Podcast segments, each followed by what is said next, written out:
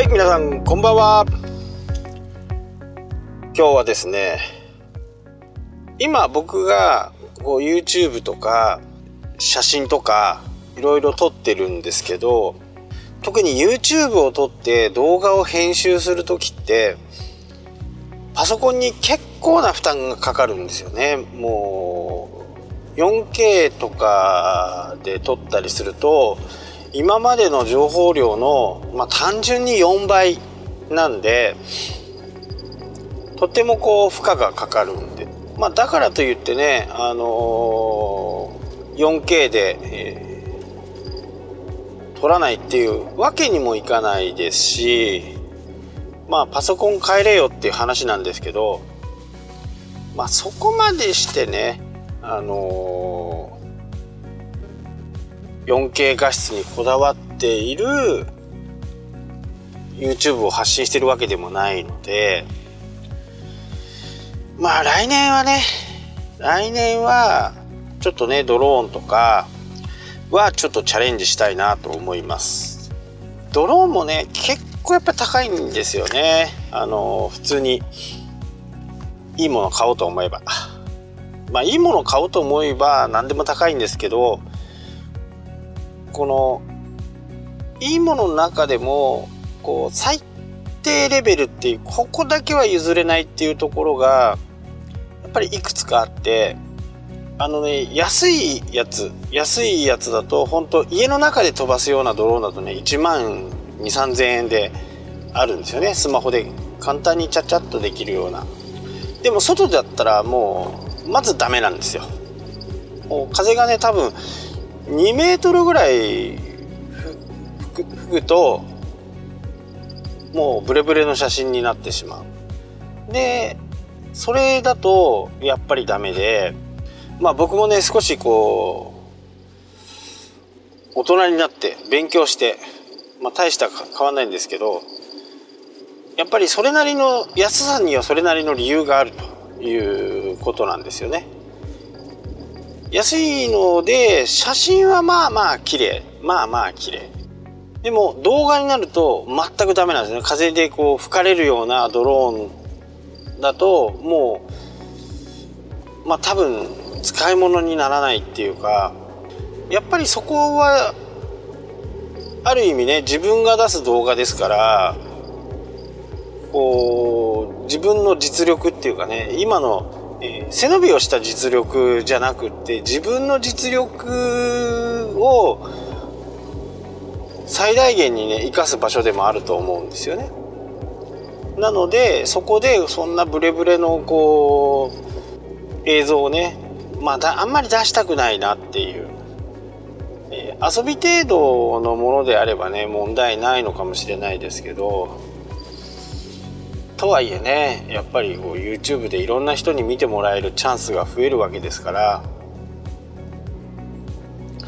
こんな撮影もやってますみたいな。そこでね僕は仕事取ろうとは思ってないんで本当にこう今の YouTube とか、えー、をやってるのはまあかっこよく言ってしまうと皆さんにねあのそういう情報とか、えー、うまくなるコツとかそういったものが分かっていってもらえればいいなとは思っています。なのでそこでこう直接ね仕事につなげるっていう風な思いは僕の今の使い方ではないんですよね。僕の使い方では、えー、そういう意図はあんまりなくてどちらかというと私のセミナーを受けてもらったり私の、えー、本を買ってもらった人にね、えー、その追加の情報として YouTube をできたらいいなと。でもあの普通にね僕の遊んでる遊びの動画とかもう結構ある DIY とかね、えー、DIY の動画とか結構人気があるんですけど、えー、ウレタンニスを塗ってみた的なやつとかは、えー、結構ね再生回数もいいですしフォトショップなんかも、フォトショップ系に関してはね、そこそこ、あのー、見てもらってる回数が多いですよね。で、そこからやっぱり察するに、How to っていうのは YouTube にはね、もう鉄板のプラットフォームなんですよね。やっぱりこのみんなが見てくれているでやり方がわからないっていう場合にこの YouTube っていうのは相当威力を発揮する。まあこうやって長くポッドキャストをやっていて何度もね同じことを言ってるかもしれないですけどやっぱり知らないこと今まではね飛び込みでいろんなところに行って聞いてえお店に行って本を漁ってそれで自分の目的を達成してた部分がインターネットの登場でもうキーを叩けばね答えが出てくるっていう時代になってますよね。この答えが出てくるところに答えを出しておくってことです自分の答えを出しておくもしかすると、えー、その人のためにはならないかもしれないですけどでも違う人のためにはなってる。その、えー、全てを網羅しようと思うと本当にこう長いねシリーズもので何十回何百回、まあ、例えばフォトショップを説明するんでももうバリバリ現像映像を加工するとかっていう風な人もいればえフォトショップってどんな切り抜きができるのとか自動選択ツールって何とかやっぱりレベルによってねそれぞれこうだいぶこう乖離があるんですよねその差がある。でその差はどうやって埋めるかっていうとやっぱりタイトルなんですよね。これ動画でも何でもそうなんですけどこのタイトルが命っていうのは、そこにあるんですよね。でタイトルでちょっと煽った形のタイトルで実は中があんまりそれに見合ったものでなかった場合にはまあ評価が悪くついたりします。やっぱりそうですよね。あの思った通りのもの自分が何かを探してフォトショップの人の切り抜き方って言って検索して僕の YouTube にたどり着いて実は全然違うものだったっていう風になるとまあなんやねんっていう話になるわけですよ。でも私なりに分かりやすいようにえー、お伝えしているのが今 Photoshop の切り抜きのやり方なんでそれで、えー、うまくいきましたとかそういう声をねいただけいただくことがありますけどやっぱりそういうコメントをもらうとやっぱりこう一生懸命また作ろうかなとかこう思うわけですよね。まあ、今はね、あのー、逆に僕がいろんな方から、えー、教わってますけど Adobe のね XD ってやつで今サイトをねちょっと作ってみようかなと思って毎日格闘してますけどね。でも、まあ、そこにね情報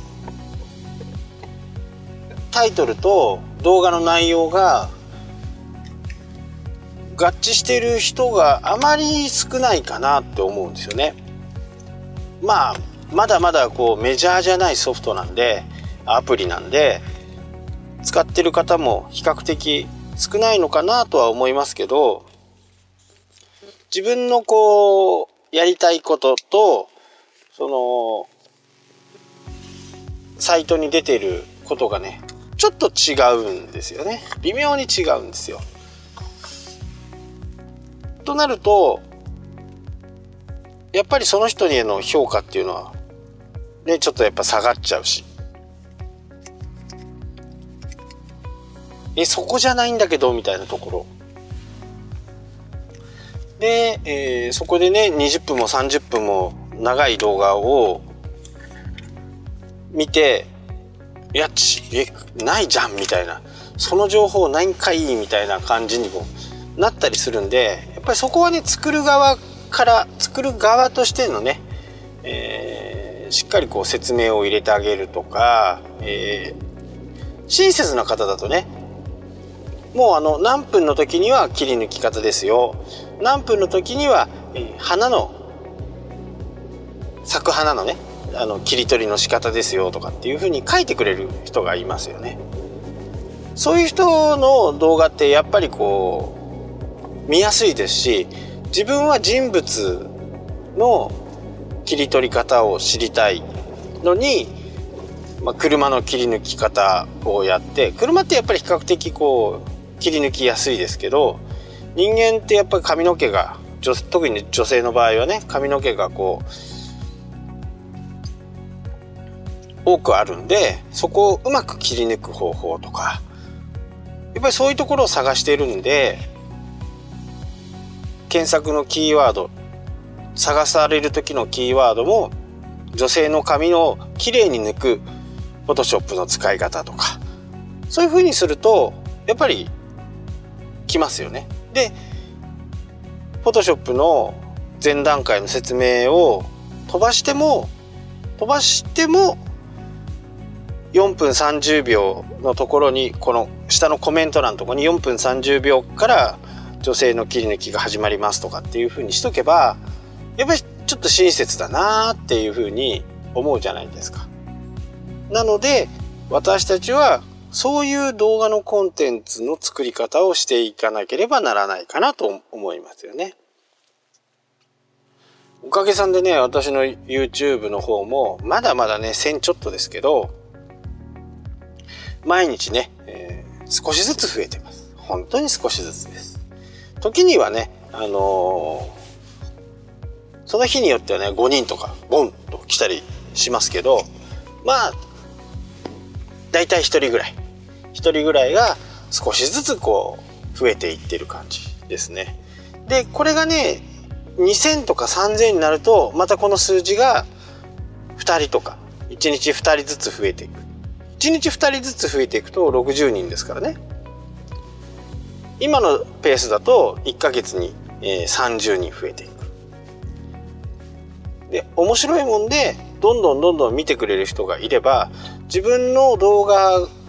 が関連動画とかでもあの引っかかってくる確率が上がってく上がってきた結果チャンネル登録が増えるっていうことになるんでやっぱり増えていけば増えるだけチャンネル登録者数は上がりますまあ低評価もついたりしますけどあまり気にしないことですよねで低評価が、えー、悪いっていうふうに思やってる人はね思うかもしれないんですけどこれもうしょうがないんですよ。本当にしょうがないんで、えー、そこをねその低評価を基準に動画を作っていくとやっぱり動画がいいもの作れなくなるんでしっかり自分のやりたいコンテンツは何なのかっていうそういうものをねしっかりこう作った上でどんどんチャレンジしていってほしいなとは思います。まあブログの場合はね、あのー、低評価っていう、まあ、周りからの第三者の評価っていうのはもうアクセス解析とアクセス数と滞在時間でしかわからないんでなかなかね、あのー難しい判断を迫られますけど、とにかく滞在時間を伸ばすことがそのブログにとって一番大切なことなんで、100アクセスよりも一つのページに2分とか3分とか、そっちの方が、えー、かなりいい数値になります。アクセスは先ほどもチャンネル登録者登録者の時に言いましたように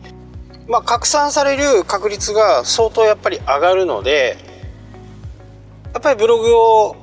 見てもらう人が多ければ多いほどそのチャンスが増えるということですよね。ここはねやっぱり数字のなんかこうマジックではないんですけどやっぱり数字は多い方がいいに越したことはないですただだからといってやみくもにね買わない人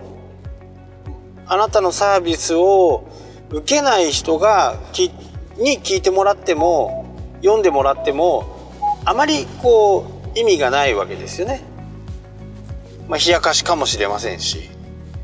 そんな人がどんなに見てくれても、まあ、売り上げには一つも、え、貢献しない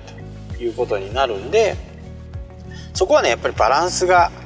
え、まあ何でもそうですけどバランスっていうのが結構大切なんですよね。ただ情報をね出していく方の務めとしてはやはりねあのー、日々のね情報を出しておくっていうことはねもうこの今の時代仕事をね、えー、やっていこうと思うんであればこれはねやっぱり必要不可欠ですよね。でいろんなコンテンツがありますよね世の中にはね、えー、ブロブログであったり YouTube であったりいろんなものがあるんでそれを自分の中でね、えー、どれが一番合うのかなと。で正直僕は今本当にこうこのポッドキャストがねすごく合ってるんですよね。まあもちろんねあのー、話題をねこう見つけてくるのっていうのは結構大変ですけどまあななんとかなるもんですよ。やっぱりこう発信を続けていくことでね20分でも15分でも20分でもねこう皆さんに僕の声が直接届くっていう部分はやっぱり大きいかなと。ここが文字からね音声になった部分の本当に大きな大きな、まあ、功績じゃないですけどね。やっぱり時代の流れっていうんですかね、まあ、ポッドキャスト自体はねもう散々言ってきてますけどアメリカでは相当やっぱり人気のあるコンテンツで、えー、YouTube にね音声コンテンツとしてやってる人もいましたけどやっぱり画面を見とかなきゃならないっていうところがねストレスがあった。それが YouTube プレミアになって、まあ、会員登録は必要ですけどまあこれも相当大きなねあの思い切ったことを YouTube がしたなとは思いますよね。YouTube っていうからには画面なんですよ。あなたのブラウン管っていう意味ですからそのブラウン管がいらなくなったっていうのはまあ YouTube としても一つね大きなこう気持ちをいろんなこう反対もあったと思うんですよね。いろんな反対もあったけど結果的にそうやってこれがバックグラウンドで聞けるようになるとまあポッドキャストの意味がなかなかなくなっちゃうのかなっていうふうにね、えー、思います。まあこれも何もこの会員制にして月1180円を受け取ってあとはその人が今までやってきた再生率とかこれは人気 YouTuber はもちろんねちょっとレートは高いとは思うんですよね。で何分再生されたらいくらとかその人はその人に対しての評価が多分出ると思うんですね。この人は A ランクとかこの人は S ランクとか僕の場合は D ランクとか E ランクとかその人たちに関してこの再生時間プラス、えー、2ドル上げようとか多分ねそんな感じで、えー、YouTube もね考えてきてるんではないかなとは、えー、思っておりますけどまあぜひね本当にこう僕に感化されてねもうポッドキャストやってほしいんですよ。もう今やることがねもう本当に大切。もう先行逃げ切り型になってほしいんですね皆さんにね。いやもちろん忙しいからねあのー、できない人もやっぱりいると思います、うん、それはね否定しませんけどただただ今やっとくだけでもう相当なアドバンテージになることはもう間違いないんで。って言って外れたらどうしよう。と思いながらね、えー、私もやっています外れるかもしれないですでも今まで長く僕もインターネットの世界見てきてここはねちょっとなんか転換期だなっていう感じがするんですね音声については。まだまだ音声は、えー、今後どうなっていくかわからない。じゃあどうなっていくかわからない時に手を出しておくっていうことがやっぱりポイントですよね。本当やってください。僕の周りにいる人はみんな、みんなやってほしい。この放送を聞いてる人はみんなやってほしい。ね、そ即決でね、あのー、何でも今すぐ結果が出るとかっていうのはまあ大体大体うさんくさいものですよ。今や今すぐやって今すぐえー、自分が効果があったりお金が儲かったりするっていうビジネスはいやもう相当な数のうちの本当にあるのは1%とか2%だと思うんですよね。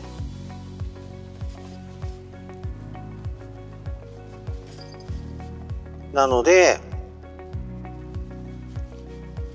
そこをね、えー、本当皆さんにやってほしいと思います。で僕はこの放送を聞いてたり僕のブログを見たりしている人僕の YouTube を見たりしている人だけがね、えー、得してもらえればいいなと思っているんですよね。まあアンカーのねやり方をちょっとまとめたまとめて、えー、るまとめるって言ったんですけどなかなかちょっとねあのできる時間がなくてそそこまでいけてませんけど。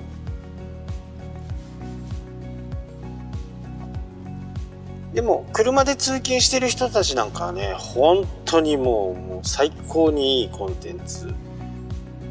だって車運転しながら喋ってると周りから見るとなんかああいつ変なやつって思われるかもしれないですけどまあねそこはね気にもせず僕もずっと喋りながらね運転してますけどね。やっぱりこの20分30分ね通勤する人まあ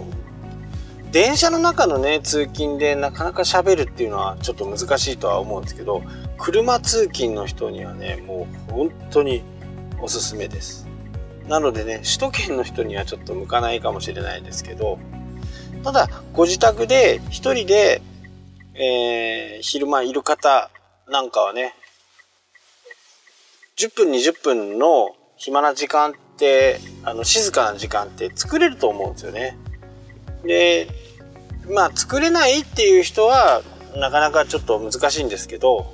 まあ作る気がないから作れないっていうふうに僕は思ってしまってうんで、いや、10分20分はできるでしょう。ね。なのでね、あの本当にこの放送を聞いてね、えー、ポッドキャストをやって見てほしいと思います。はい。明日はね、またちょっとカメラの話でもしようかなと思っています。そのね、え、どうしてね、それを買ったのかっていうか、その辺を。それでは、また明日。